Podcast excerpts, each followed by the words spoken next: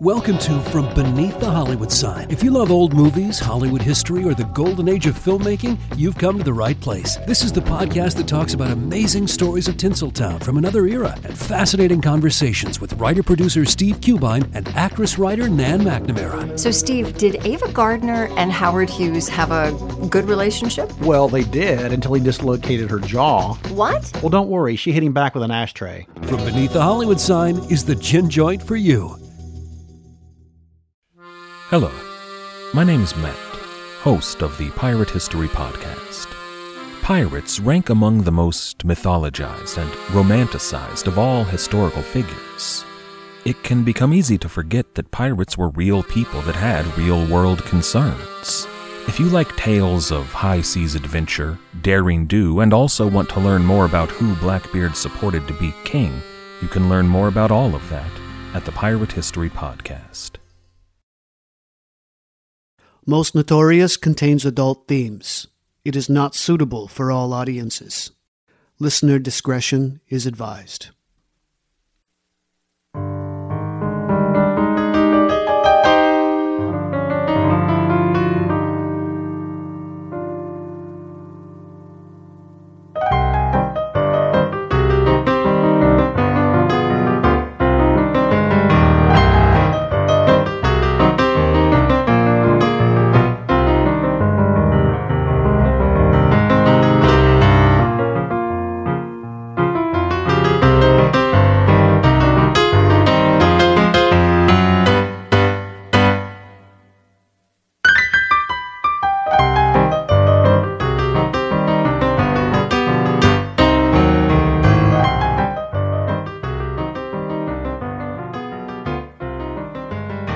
Chicago, the 1920s.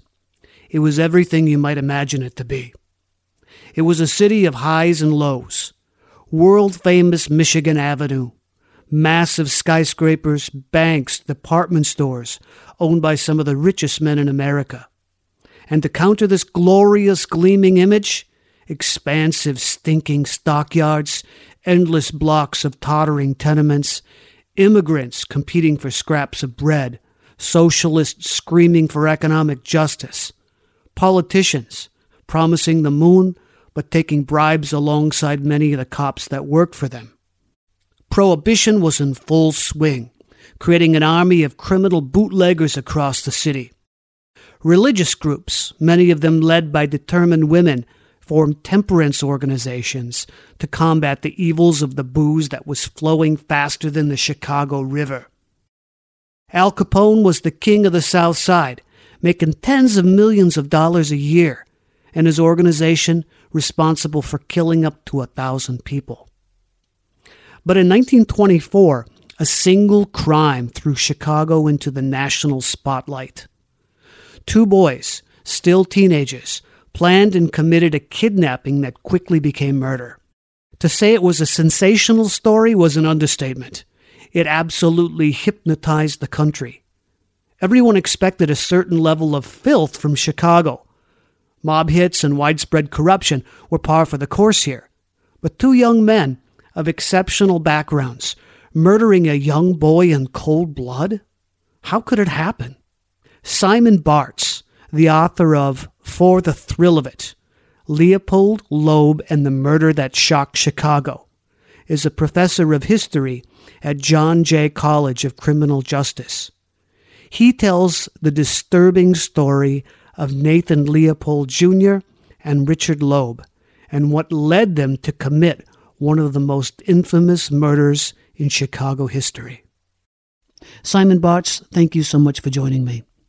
Your book starts with the Franks family in the days and hours leading up to the kidnapping.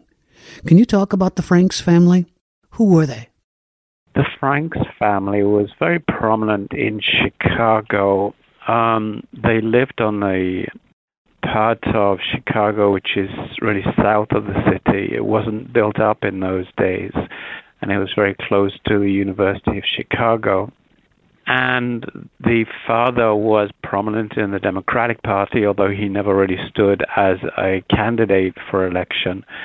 But also he was a very prominent businessman. But the thing that was most notable, noticeable about him was that he was extremely wealthy. I think I can't remember exactly how much he was worth. I think, but it was at least four million dollars, and that's in 1924 dollars.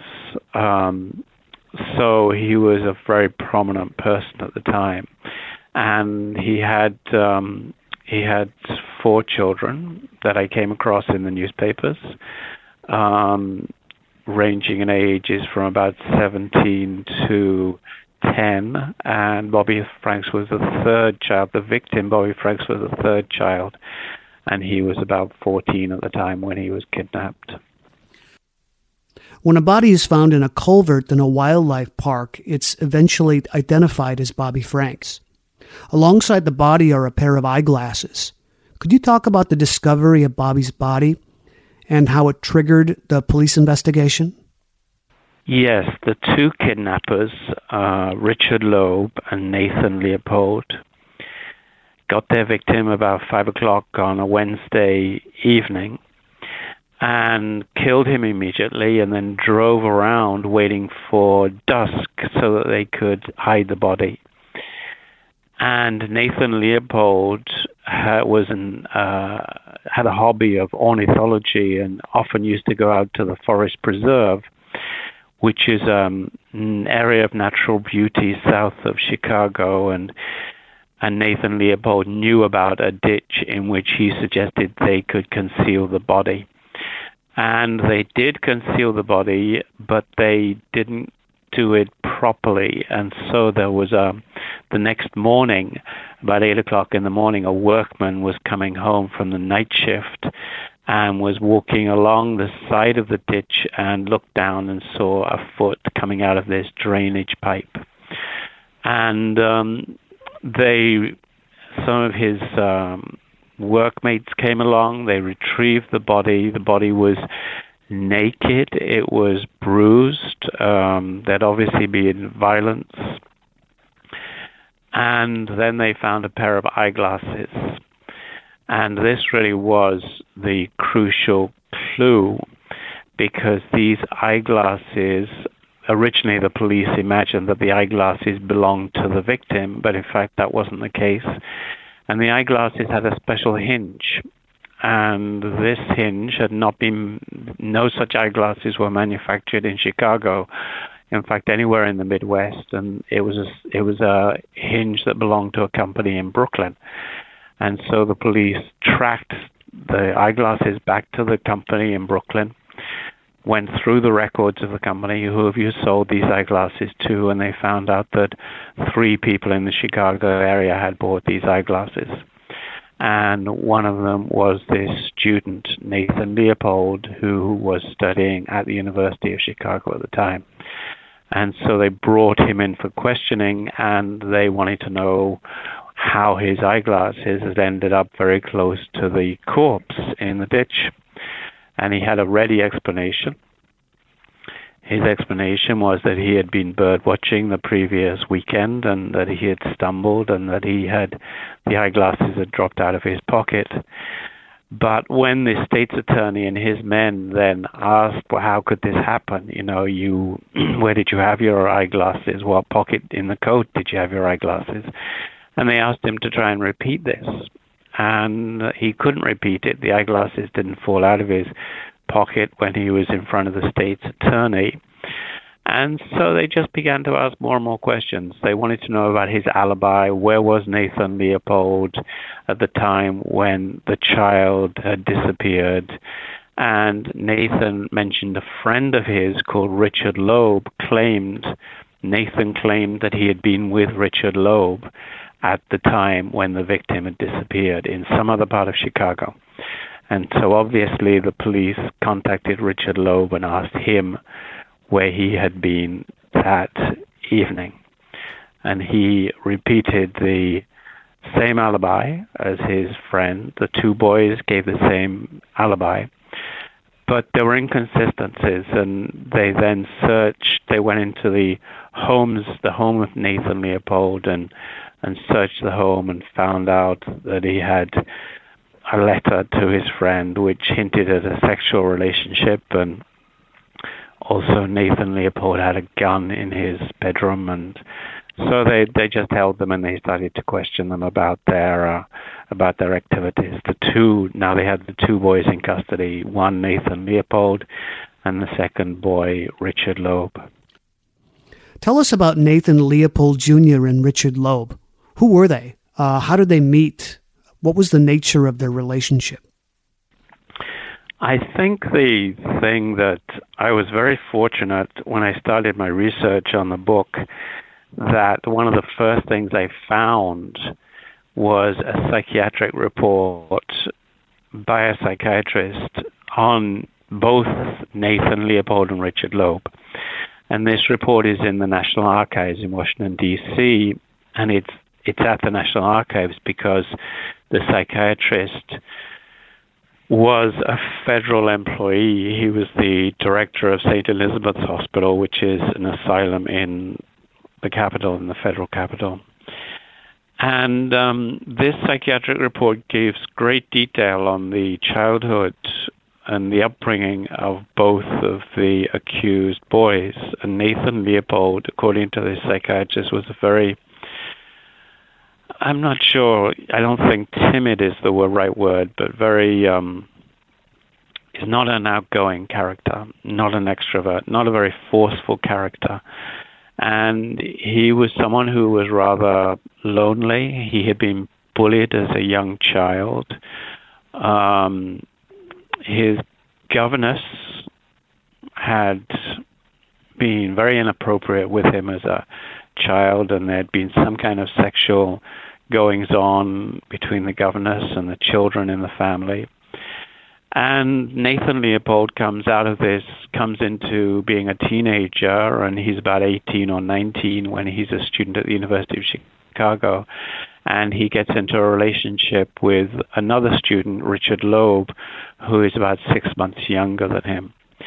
And Richard Loeb is a is really the opposite in a way. He's very outgoing, very extroverted, easily makes friends, very good looking. And the two of them began to have this relationship.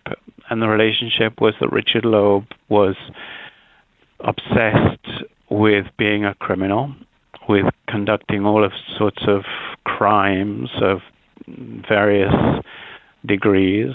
And Nathan Leopold fell in love with Richard Loeb. And so they had this relationship in which um, Richard would give affection to Nathan, but the condition was that Nathan would follow along whenever Richard suggested some kind of adventure, some kind of crime. And you know, when I when I tell people about this, they people who know nothing about the case, they they're very surprised, and they're surprised that I know this, and they suspect. I think once I give a talk and someone asks, well, did this really happen? Are you making it? With the implication that I was somehow making it up. And nothing I say is, is invented. This is all in the psychiatric reports, and it goes into great detail in these reports. And it's not just the psychiatric report of the scientist at St. Elizabeth's, but the defense attorneys brought in a second group of psychiatrists, and they also produced a very similar report analyzing the two boys and trying to explain then why they would commit this crime. And the, the best explanation they came up with was that Richard had always been wanting to push the envelope, always wanting to commit some more daring crime, and he had progressed gradually up the kind of scale of crime until he reached the top, which is this murder. And the murder was going to be um, linked with a ransom that the family would pay. And this would make it a very complicated crime. And when this reached the newspapers, although nobody would ever know that it was Richard Loeb, that would be his moment of glory. And um, so this that's the basic outline of, of the reason why they did the crime. But that really doesn't answer the deeper reason. You know, you can analyze it on one level and say, yes, they were trying to be more daring, and here's the relationship between the two of them. But it's still really inexplicable as to why you would do something so radical. I mean, why you would do something so extreme, and that's I think that's the thing that baffles the baffles any explanation. Richard Loeb wanted to plan the perfect crime, and he enlisted Nathan Leopold Jr. to help him. But the plan ended up being anything but perfect. Can you explain how the seed was planted? Uh, how did idle talk and fantasy escalate to cold blooded murder? Um, yeah, I, I, think that it was just a gradual escalation of crimes. They started out, um, I think, cheating at cards with friends. Richard Loeb was actually, he graduated from the University of Michigan and then went to the University of Chicago to do graduate work in history. And he and Nathan Leopold was doing studying law at the University of Chicago and um, the two of them had known each other for some time, and then they got together again, and they started out by doing small things like smashing storefront windows, stealing cars, um, and it was that gradual escalation. And then they sat down and said, "Let's kill a child." kidnap a child, kill the child, demand a ransom, and that's a complicated complicated crime because how do you get the ransom without being caught? And the way they planned that was that they would ask the father, tell the father to throw the ransom money tightly wrapped in a cigar box from a train which went on the elevated tracks of the Illinois Central Railroad.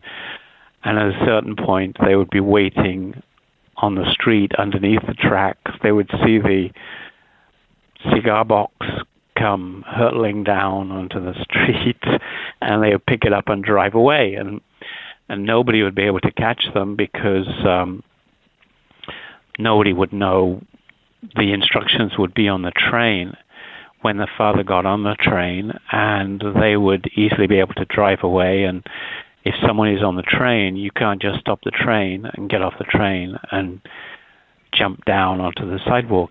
It's much too high. So, so that was the kind of complicated planning that went into getting the ransom. As far as the killing went, there wasn't. I don't think there was a great deal of thought about that. I think that they were very self-confident very self assured, they kind of assumed in a way that they would not be caught. They didn't think they would be caught, perhaps because they thought they were too clever. Um, and, and indeed, you know, it, it's very striking because if that workman had not been walking past that ditch, if he had not seen that foot coming out of the pipe, then they would have got away with this crime because nobody would have known where the body was. Nobody would have known that the child was in fact dead. He would have simply disappeared and there would be no evidence. They would never have found the glasses. But it was that one thing where the man is walking past the ditch, he sees the foot, they pull out the body, they find the the corpse of the victim.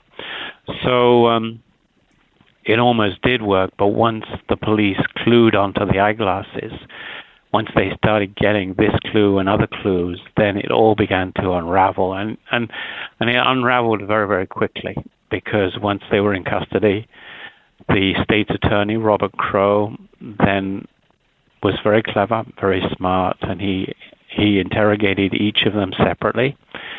And once he had got certain details, once he broke their alibi, which was another important step, then he could go to one of the boys, say Nathan, and say, Richard is telling all about the crime, and he's saying you did it. So then Nathan would begin to blame Richard, and the state's attorney would go into Richard, and he and then Richard would start blaming Nathan, and so both of them once the once the dam had broken, so to speak, then they both began telling details about what they had done, but making sure that they blamed the other one, and so that's how it all began to unravel, and and it all happened over a weekend when they they were so self confident they never at one point, Richard did ask for a lawyer, but the state's attorney ignored him. And the families, the two families, both the parents of Nathan Leopold and the parents of Richard Loeb, who were incidentally also very wealthy, they were so confident that their sons had nothing to do with this murder that they never bothered to get a defense attorney to defend their sons until it was much too late. And by the time that Clarence Darrow comes along, both of these boys had pretty much told everything they did to the state's attorney and seemed to have sealed their fates. What I found striking while reading your book was how meticulous Leopold and Loeb were in planning many of the details of the crime. They had put together a kidnap murder kit. They'd been careful to rent the car they thought was nondescript enough to avoid attention. As you mentioned, they thought very carefully about how they would collect the ransom money. But the victim himself, uh, Bobby Franks, was picked up in an incredibly random way. Could, could you elaborate more on that? Yes, well, you're absolutely right that they planned this for at least six months, every single detail, and they planned it to avoid detection, to avoid being caught. And but that still would be would tie in with the fact that their victim would be random. It didn't really matter who they killed. The idea was that they would simply kill someone, and it didn't. And, and in a certain sense, the murder was kind of a secondary issue. It sounds strange to say that, but it, it was in their minds a secondary issue because the main issue was simply doing a complicated crime, the perfect crime, and getting away with the perfect crime. So in their minds, it was really the planning and the execution to make sure they didn't get caught and yet get the ransom, kill the victim. So the identity of the victim in that from that perspective really didn't matter. And what happened was that on the afternoon, Wednesday afternoon, when they were looking for a victim, they were in this rented car that, as you say, they wanted to get a car that would not identify be identified as one of their cars. And um, and of course, fewer people in those days owned expensive cars, and fewer people owned cars. Period. So there was a chance of them being identified. And they got the rented car. They drove around the south side of Chicago, right where they lived, and they looked for a victim. They spent a couple of hours, but they could never find a child who was by himself they really focused on a boy rather than a girl, and um, and then they were just about to give up. It was around five o'clock in the afternoon, early evening, and they were driving along uh, very close to the house of Bobby Franks. Bobby Franks was coming home from school, and um, and they saw him on the other side of the street and and he was by himself. That was the key thing. He was alone, and there, was there was nobody else on the street. This is a very residential neighborhood with very big houses, and it's not it's not an area where you would expect to see many people on the street. Primarily because the houses are so big and the grounds are so big, there's not a high density of people. So there he was by himself, and that was what they had been waiting for. And so they simply turned the car around. They drove up behind Bobby Franks, and Bobby Franks also was a cousin. He was related to Richard Loeb. So the victim, Bobby, did not know. Sorry, I think, yeah, the victim knew Richard Loeb, who was in the back seat, but Bobby, the victim, did not know Nathan Leopold. And then Richard and Bobby Franks, they were related, they were cousins. Uh, I don't remember exactly what level of cousin, but they knew each other well. And so it was a very easy matter for Richard to lure Bobby Franks into the front seat of the car. And once he was sitting there in the front seat and the car drove off, then Richard reaches over into the front and then asphyxiates uh, asphyxiates Bobby Franks by putting a rag down his throat. So the killing was random, but you know that was what they were looking for. They weren't concerned with the identity of the victim. The killing happened very quickly, um, and um, and it was pretty much all over. But then, of course, that's really just the beginning of the story, because then you have this incredible court case. Um, you have the huge publicity in Chicago. It's it's quite literally on the front pages of every Chicago newspaper for the next three months. and it's also getting national and international coverage as well. Because, and I, and I think the reason for that is because this was this would seem strange to us in 2015 that two wealthy, well-educated children, really they are children. I mean, they're 18 and 19, just out of just out of adolescence, would kill another child. But this was even more strange in the 1920s because in the 1920s the idea of crime was that crime was something that was almost genetically transmitted from generation to generation, and it was really poor people who were in were who were criminals, just as uh, poverty was associated with alcoholism, poverty was associated with prostitution, and so poverty and crime were supposedly living together. And that was the thought in the 1920s. So this murder and the accusation that two very pillar, children of pillars of the community, wealthy, um, prominent citizens could do something like this just went against the grain of everything that was known or expected about crime. We will be back after a brief word from our sponsors. When Johann Rall received the letter on Christmas Day 1776, he put it away to read later. Maybe he thought it was a season's greeting and wanted to save it for the fireside. But what it actually was, was a warning, delivered to the Hessian colonel, letting him know that General George Washington was crossing the Delaware and would soon attack his forces. The next day, when Rall lost the Battle of Trenton and died from two colonial Boxing Day musket balls, the letter was found, unopened, in his vest pocket. As someone with 15,000 unread emails in his inbox, I feel like there's a lesson there. Oh well, this is The Constant, a history of getting things wrong. I'm Mark Chrisler. Every episode, we look at the bad ideas, mistakes, and accidents that misshaped our world. Find us at constantpodcast.com or wherever you get your podcasts.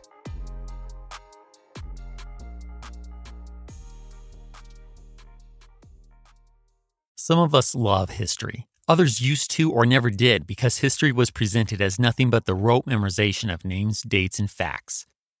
Basically, the story got left out, and that made history kind of suck. My name is Greg Jackson. I'm a university professor with a PhD in history, and bringing history to life is my passion. That's why I created my podcast, History That Doesn't Suck. I want to teach you everything you need to know about U.S. history, but I do so through stories. Let me tell you about George Washington begging his men not to mutiny against Congress, Clara Barton saving Union soldiers amid enemy fire enslaved Frederick Douglass, risking his life for liberty, and about so many other figures as their real experiences make industrialization, social movements, and even congressional debates and tax policy come to life. Subscribe to History That Doesn't Suck today, and join me, Professor Greg Jackson, every other week for a new episode, where I'd like to tell you a story. Shush! William Shatner has something to say. Kat and Jethro, box of oddities. What do you do when the woman you love dies? Well, of course, you dig her up and you live with her. Aww. The show examines weird things. There are plenty of old photographs from this time period of children out in the streets playing in and among the dead horse carcasses. Oh, I miss those days. Things used to be so much simpler. Kat and Jethro. Then there's the urine wheel, which sounds like a really bad game show. Thing done weird things. Kat and Jethro, box of oddities. That is really mysterious. Join Kat and Jethro Gilligan Toth for the strange, the bizarre, the unexpected as they lift the lid and cautiously peer inside the box of oddities. The Webby Award winning Box of Oddities podcast from Airwave Media. And we have returned. So Nathan Leopold Jr. was linked to the eyeglasses and eventually arrested. What was the arrest scene like? Oh, I think that was rather low key. I think it was simply a matter that Leopold was. They went to his house. They asked him if they could question him because the glasses had been found near the corpse. Um, and then Richard also went along to be interviewed by the state's attorney, and, and that was non controversial because, you know, the police were probably interviewing many people. Um, and none none of the families thought their their two boys had anything to do with it. Uh, and it was only later, this shock announcement, really, a few days later, that the state's attorney made and said, We have the two murderers. And he could say that with confidence because both Richard and Nathan had confessed. And they had not only confessed verbally, but also the state's attorney was very clever because he inter- interrogated them separately and then interrogated them together in the same room. And he asked Richard to talk about the crime, and Richard starts talking, and then the state's attorney turns towards Nathan and says, Nathan, look, you know, why don't you take notes on what Richard is saying just in case Richard gets something wrong?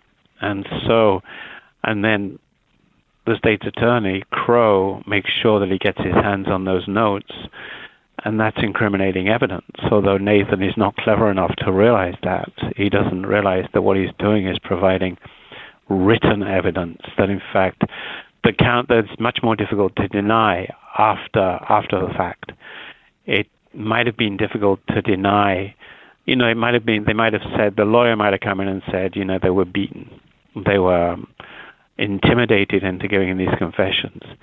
But that became very difficult to do because they they never retracted it, and it was far too late. And then also the very strange, strange aspect of the case is that not only did they confess in great detail, but they even took the police around the various places where all of this happened and where they disposed of various pieces of evidence. And the typewriter for the ransom note was dug out of the taken out of the lagoon and and so it was like a huge mountain of evidence that was just waiting to convict both of them and send them to the send them to the gallows.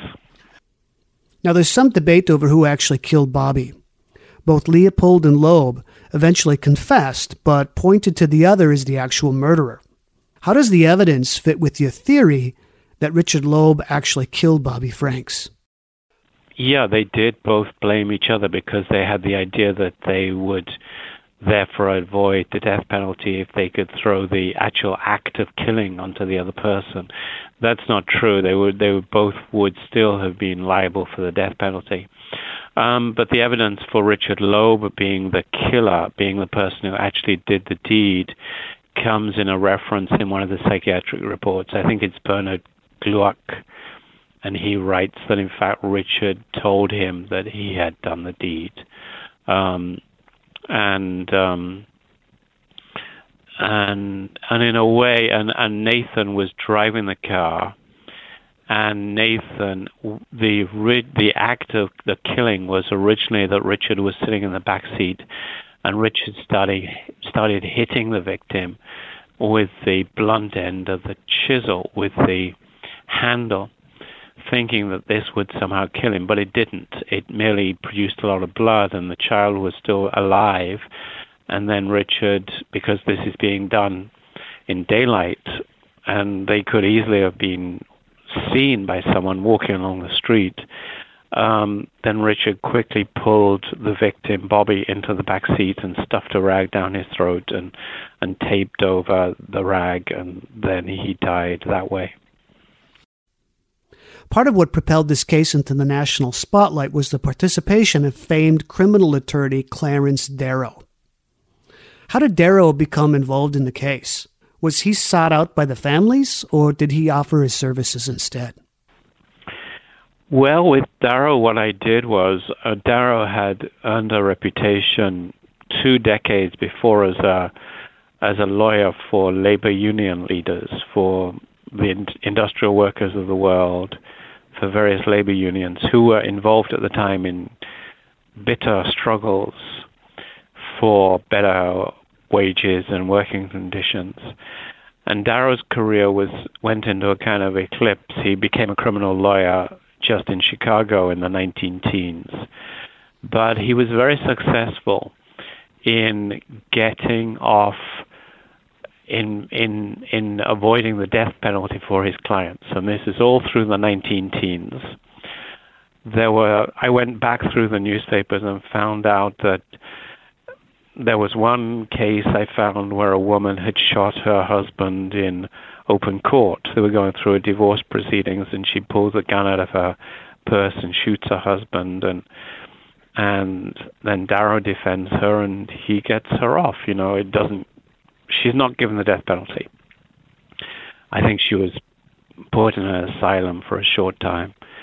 And so he was the person to go to if you had a hopeless case and you wanted to get your, if you wanted to avoid the death penalty and your case was hopeless, you would go to Clarence Darrow. And he was the big name in Chicago as defense lawyers. And, um, and he, his reason for taking the case was that he was a bitter opponent of the death penalty. And, um, so he regarded this case as being it would be a case that would get huge publicity, and he would argue that these two defendants should not be given the death penalty. That was his angle, and um, and he wasn't really he he didn't. No one expected them to be freed or to be found not guilty. That was not ever on the cards. But the question was, would they be getting the death penalty or would they be get life in prison? And so Darrow wanted to take the case on for that that purpose. Leopold and Loeb confessed to the crime, so there was never any question that they were involved. So, what strategy did Darrow use in his defense of the boys? Well, the, the thing for Darrow was how was he going to get his clients life in prison? And it was a tough uh, case because they had confessed. It was a brutal murder public sympathy was overwhelmingly for the death penalty. The state's attorney was very, very smart and marshaled a ton of evidence. There was so much evidence, it was irrefutable. And there was no possible way that they could plead not guilty by reason of insanity because both of them appeared perfectly normal and they behaved perfectly normally in the courtroom. I mean, there was nothing to indicate that either Nathan Leopold or Richard Loeb were in the slightest degree even eccentric, let alone insane. So, um, and, it, and and if Darrow had taken that, if he had pleaded them not guilty by reason of insanity, there would no jury would have bought that. The jury would have simply decided that they were guilty, and you know, the state's attorney would have argued for the death penalty, which is what Robert Crowe wanted. But then what Darrow did was very clever because he actually then went ahead and pleaded them guilty. And he asked the court, so now that he's pleaded them guilty, it's no longer a trial. There is no jury. There's no decision as to their guilt. They've already pleaded guilty. The only thing that remains is for them to be sentenced. And Darrow then argues mitigation of the sentence on the basis of their mental condition. So he's not arguing that they're insane. He's not arguing that they display insanity. He's rather saying their mental condition reduces their responsibility, therefore their sentence should be less than the death sentence. Now, to argue that they have that their mental condition is abnormal.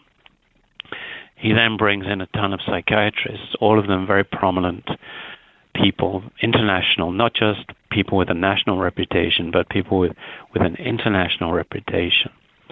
All of them are Americans, but they're the leaders of the field. Very, very high level scientists, and they come into court and they, having analyzed the defendants beforehand, they come into court and they explain why the mental condition of Nathan and Richard is is less, is not what it should be. And then Darrow makes his appeal to the judge on that basis. Now, the state's attorney, he argues the opposite. He brings in his psychiatrists and they're also prominent. They're perhaps not so, they're not superstars in the way that the Darrow's psychiatrists are, but they're very good psychiatrists. They're also very reputable, mainline people. And I would just say, incidentally, that it's not at all true that this, that the science that was presented in the courtroom is somehow false science or fraudulent science or mumbo jumbo. It's it's not at all. It's it's the mainstream science that is very very respectable science. So the psychiatrists bring in their differing views. The judge listens to one side, he listens to the other side. The defense and the prosecution, it's not really a prosecution, but the defense attorney and the state's attorney make their points. They then give concluding speeches and and then the decision is made and everybody's waiting on the judge's decision. And the judge is going through, the judge is uh, called John Caverly had a lot of experience on the bench, um, and he feels the stress is enormous because everybody's waiting for his decision, and they wait for a week while he thinks it over, and then he comes back into the courtroom for the first time. It's on the radio. Uh, all the newspaper reporters are waiting for the decision. In fact, the whole country is waiting for the decision. And then he reads from some papers, some notes, and he decides that he's going to give both Nathan and Richard life plus 99 years. And so they did escape the death penalty. And he gives the reason he gives for this is a strange reason. A lot of people think it's a strange reason. And he says they their age they're only 18 and 19 when they committed this crime and that's the reason and so and so you might ask yourself well what was the point of all that psychiatric testimony it had no point at all because the judge merely decided that because they were so young, he would spare them the death penalty. And the state's attorney had made some very good points. The state's attorney had anticipated that outcome.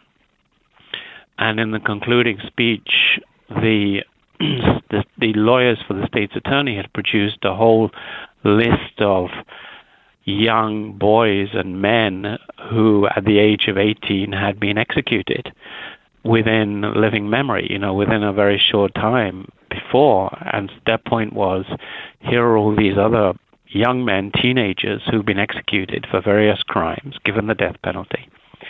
Why should, and they were all very poor, they were all from the slum area of Chicago. And their argument was look, why should you give these rich boys life in prison? And yet, the precedent, if you go from past, it's the death penalty has been given to these 18 year olds a few years before. But that was the decision of the judge. And, um, and there's no appeal, of course, because this is a hearing to determine sentence. It's not a trial to determine the verdict. So the state's attorney could not appeal that decision of the judge. And as a consequence, Nathan and uh, Richard went off to Joliet Prison, which is in the center of the state in the center of Illinois. What was life like in prison for Leopold and Loeb? Well, they ended up in Joliet, which is a very old prison, I think built originally in the 1850s. The sort of prison that just looks out of central casting. It looks like a thick walls, has that kind of battlement uh, walls that you that are like an old castle. It's a wonderful sight to see, and it looks the same now as it did in the 1920s. The only difference is that it has a huge amount of razor wire just surrounding the perimeter of the prison, which it didn't have in the 1920s. Um, but they end up in Joliet. I'm not sure, I can't remember how long they are in Joliet for before they get transferred to a modern prison called Statesville. And both at Joliet and Statesville, they story is that they engage in good works, particularly Nathan Leopold. A lot of it, a lot of what is said about Nathan Leopold is really not true. Uh, for example, there's this claim that he had learned many languages. I mean, various people say 12 languages or 18 languages or 6 languages, and this is from someone who's 19 years old. And it's not true at all. He didn't he didn't know all this stuff. He wasn't a genius.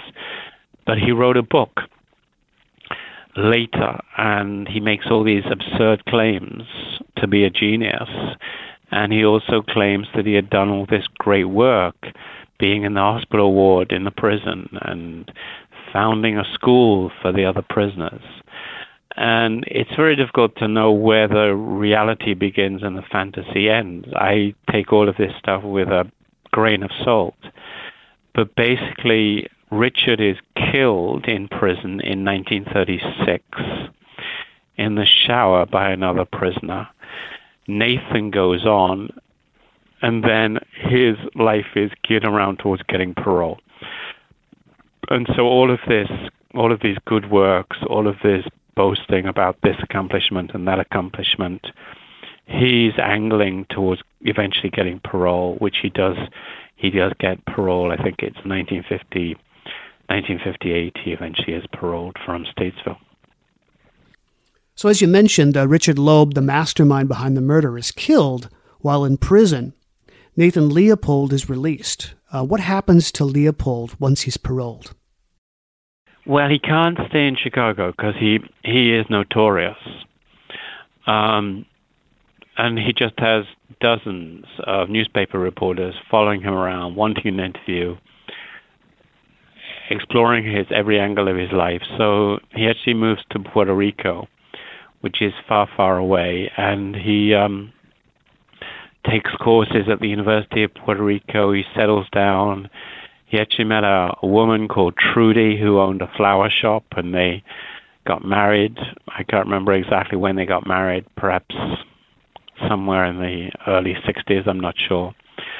And um, he was on, I think for five years, he was on a kind of probation for his parole so he couldn't travel outside the island, and um, he couldn't do very much for those five years. But once that ended, then he could travel, and he came back to the United States, to the mainland at least, and um, gave interviews. And he he was very successful in creating this public image of himself as someone who was a philanthropist who had devote who devoted his life to good works, and this was amazingly successful. It's quite extraordinary, and I think it's my opinion is that it was all completely fake, and yet he fooled so many people. And there was even a college in Virginia, some small college, I don't know what the name was, and they proposed to give him an honorary degree for his good works, and the trust the faculty got a wind of this, and there were protests, and it was withdrawn.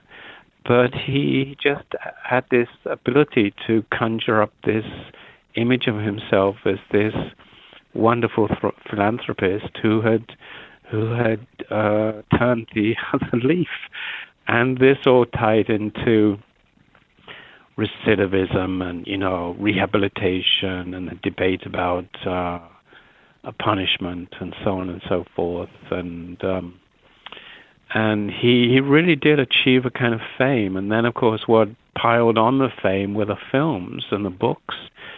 And there were two films made. One was called um, Compulsion, which is actually the most accurate historically.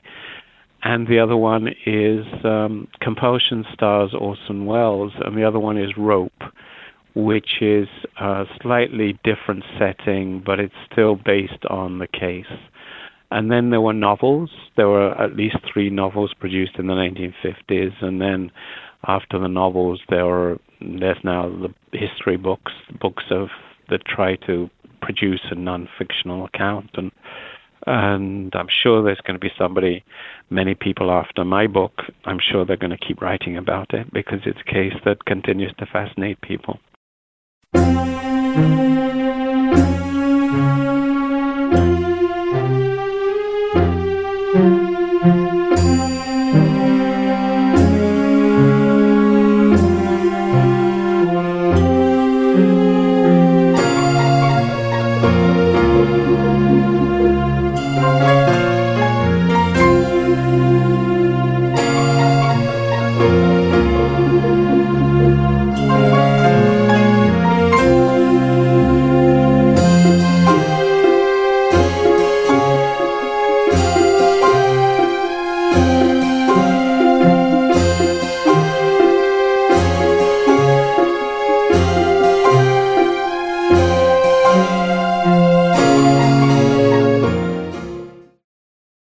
I figured that as long as we're in 1924 Chicago, We might as well stay for a while.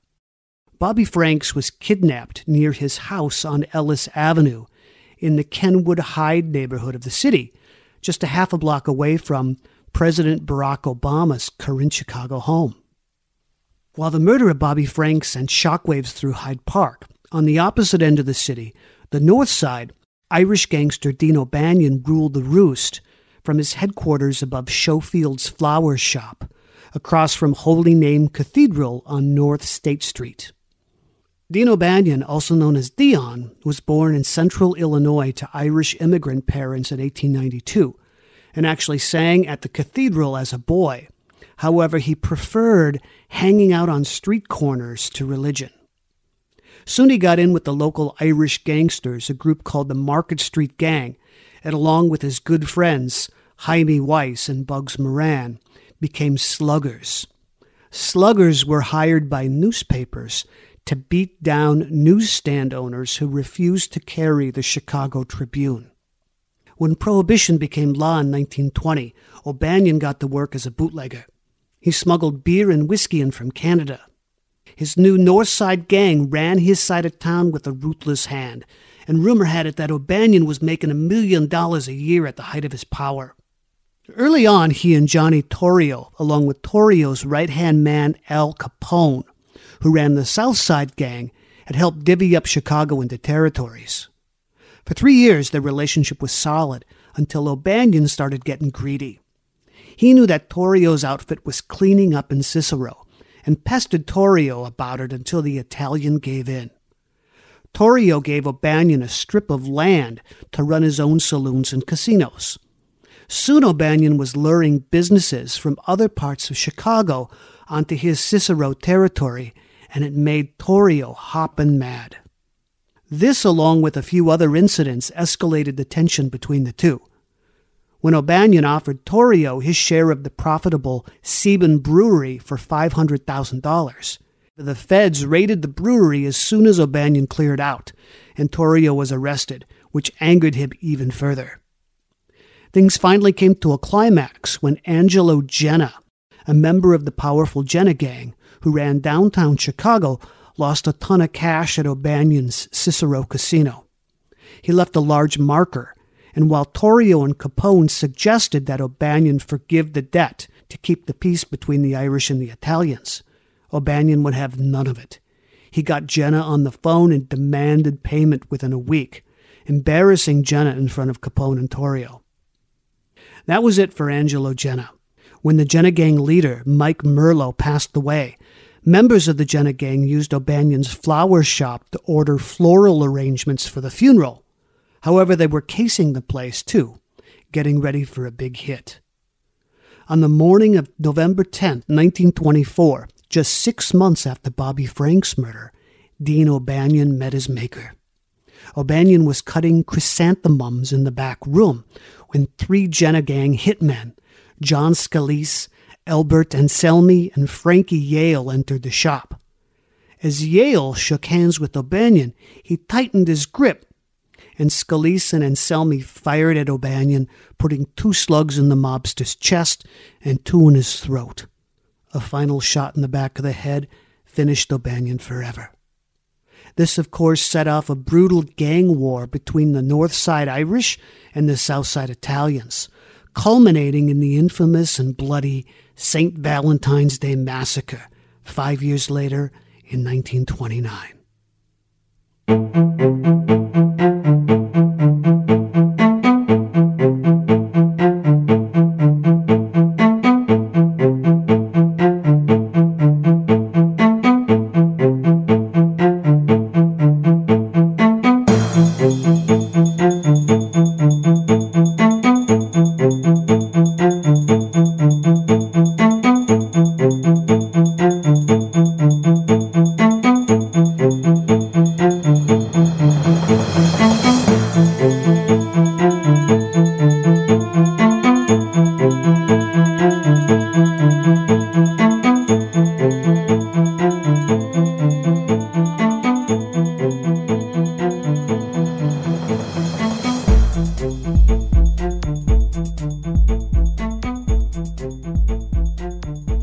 This has been the Most Notorious Podcast, broadcasting true life tales of historical crime to every dark and cobwebbed corner of the world. Visit mostnotorious.com for more information about the show, or find Most Notorious on Facebook. And don't forget my Detective Harm Queen historical mystery series of books. The Big Mitt and Ill Fame are available through my website and through Amazon and BarnesandNoble.com, along with many fine bookstores near you. It's a trip back to 1901 Minneapolis, during a time when cops and crooks were in cahoots to milk the city for all it was worth. And please visit patreon.com slash most notorious and become a show patron. All donations are appreciated to help fund the research, writing, and equipment necessary to run this thing. And I'm Eric Rivenes. See you latest.